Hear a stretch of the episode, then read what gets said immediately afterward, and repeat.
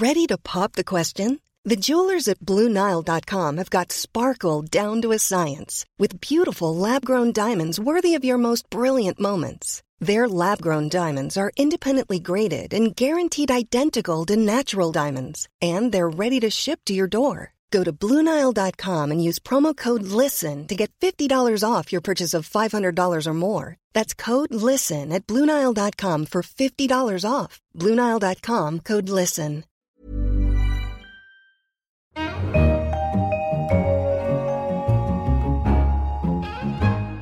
In London, this is The Economist with Tasting Menu, a selection of our tastiest morsels from this week's issue.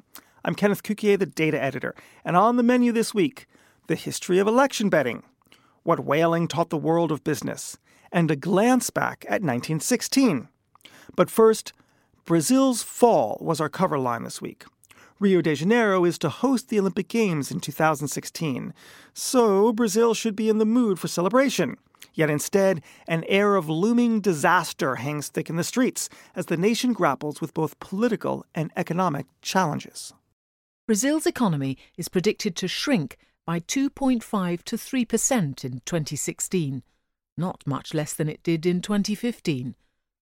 Even oil rich, sanction racked Russia stands to do better. Not quite a carnival. Brazil's governing coalition has been discredited by a gargantuan bribery scandal surrounding Petrobras, a state controlled oil company. And the president, Dilma Rousseff, accused of hiding the size of the budget deficit, faces impeachment proceedings in Congress. It wasn't supposed to be this way. As the B in BRICS, Brazil is supposed to be in the vanguard of fast growing emerging economies. Instead, it faces political dysfunction and perhaps a return to rampant inflation.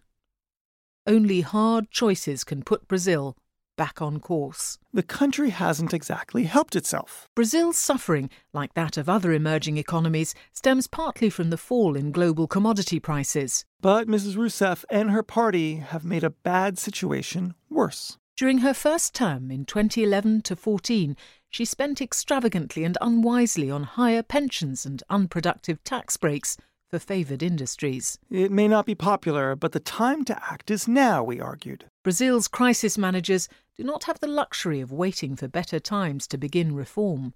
And you can read our prescriptions in this week's issue. Politicians invariably balance bitter pills with popularity. Before Judgment Day, I mean Election Day. But there are many ways to guess what a candidate's chances are before the final ballot is cast. An article in our United States section explored the history and popularity of one such method election betting. Though now a fringe asset class, prediction markets are in fact among the oldest exchanges in America. In the 1820s, prominent supporters of candidates frequently offered public wagers on them as a demonstration of their conviction. Literally putting one's money where one's mouth is. Punters who could not afford to pony up cash would compensate with offers of public humiliation. One common wager made losers trundle winners around in a wheelbarrow. Another required them to roll peanuts up and down streets with toothpicks. Some losers had to eat real crow. Rolled peanuts with toothpicks? What? Thankfully, time brought a little bit more sophistication. Half a century later, these expressions of bravado had evolved into semi formal financial markets. Trading volume began to approach that of actual shares. In 1916, $10 million, that's 218 million in current dollars, was wagered on the photo finish race between Woodrow Wilson and Charles Hughes. Yet stiff competition was literally around the corner. The death knell for the electoral markets of yesteryear sounded in 1936 when George Gallup of the American Institute of Public Opinion stationed pollsters on street corners and asked passers by whom they would vote for, thus obtaining a random sample. The dawn of scientific polling made gambling odds look amateurish. Searching for answers to the unknown is part of the human condition, and it translates into the physical. Man has always gone in search of new frontiers. As an article in our international section explained this week, there is actually still a lot of unexplored ground to cover. Start with mountains. All 14 higher than 8,000 metres have been scaled. The tallest of all, Mount Everest, has been climbed more than 7,000 times. But many thousands of peaks across the world are still unconquered, including hundreds in the Himalayas, rising to 6,000 to 7,000 metres. And if dazzling heights don't take your fancy, try going underground. Caving offers explorers opportunities to test themselves that until recently were not even known to exist. Now, South China, among other places, is offering new opportunities for cavers. Its Miao Room, penetrated in 1989, is 852 metres long and the largest by volume.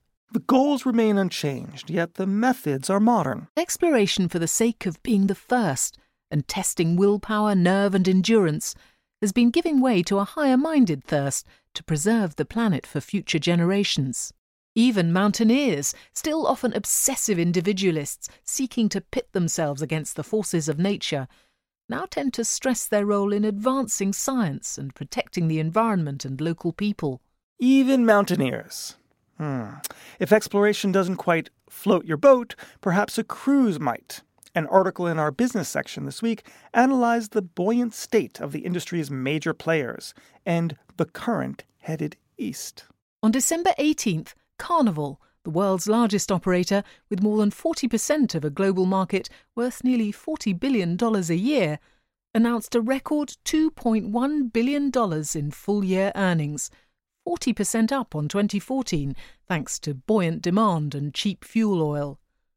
Along with Royal Caribbean Cruises, or RCL, and Norwegian Cruise Line, NCL, the trio now control around 80% of the industry. 2015 put wind in their sails, but the firms don't want to be caught adrift. Amid worries that demand for cruises may be peaking in some rich countries, the big three are now piling into the biggest potential market of all China. It's a sea change. Carnival and RCL no longer send elderly cast off hulks from America and Europe to China. Now they send their newest and best, such as RCL's Quantum of the Seas, a megaship that can carry 4,180 holidaymakers, which has been based in Shanghai since June 2015. So there is smooth sailing for the Chinese market. The number of Chinese households earning over $35,000 a year the figure the industry sees as the point at which foreign travel takes off, has increased from 6 million to more than 27 million over the past decade. Bingo! And this contingent seems keen to splash the cash. They are less interested than Americans or Britons in boozing and spa treatments, but keener on gambling and really go to town in the on-board shops. The Seven Seas have long been a source of abundant riches, of course, far before such frivolities were allowed on board, an article in our finance section this week remembered the whaling industry and all it taught modern business.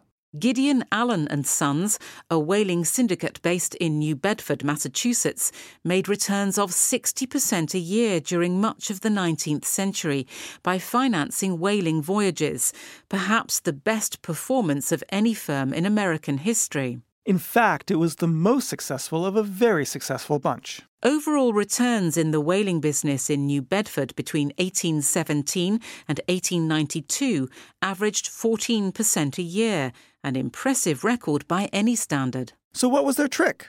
They did not invent a new type of ship or a new means of tracking whales. Instead, they developed a new business model that was extremely effective at marshalling capital and skilled workers despite the immense risks involved for both. A model which has lasted through to this day. Managers held big stakes in the business, giving them every reason to attend to the interests of the handful of outside investors. Payment for the crew came from a cut of the profits, giving them a pressing interest in the success of the voyage as well. All hands on deck, financially speaking. From nautical history, we travel to the future of flying. An article in our science section this week described a shift forward in the technology that gives power to planes. Engine design has always been crucial to aviation. First came the piston driven motor. Then, a radical new approach emerged as the designs of Frank Whittle a British engineer, ushered in the jet age. The jet has since evolved into the turbofan. Yet another new design is on the tarmac. This is the geared turbofan, which is available as an option on the A320neo, the latest product of Airbus, Europe's biggest aerospace group. geared turbofans, as their name suggests, include a gearbox as part of the mechanism. The development should take off. Connecting an engine's inlet fan to the compressor and turbine in its core through a gearbox should give better fuel economy and make the thing quieter. Both desirable outcomes. But with increasing power comes increasing responsibility. The bigger the engine, the bigger the forces on the gearbox, and the more likely it is that something will go wrong. Moving into a new year presents an opportunity to venerate the past. Such is the thinking of many historians this year. As we moved into 2016, an article in our Books and Arts section explored a novel by a British academic historian, Keith Jeffery, which focused on the pivotal year 1916. Mr. Jeffery's purpose is to show that not only was it a year of tremendous events, but one in which the effects of the war spread across most of the world, often with consequences that can still be felt a century later. It was a year of resignation and determination. By 1916, sentiment had hardened into a widespread feeling on both sides that the sacrifices had already been so great that the possibility of a negotiated peace had ceased to be politically conceivable. The only way forward, it seemed, was to prevail in a fight to the finish, whatever the cost. And it was a year of imposing negotiations. In May 1916, two rather obscure diplomats, Francois Georges Picot and Sir Mark Sykes, reached an agreement that divided Arab Ottoman provinces into areas of future British and French control or influence. The baleful results of their insouciant map drawing are still being felt today notably in the turmoil of Syria and Iraq. Sadly, the past always repeats itself. It was the pivotal year of the Great War, which, as Fritz Stern, a German American historian, rightly observed, was the first calamity of the 20th century, the calamity from which all other calamities sprang. And a hundred years on, there are some silver linings to these bleak clouds of history.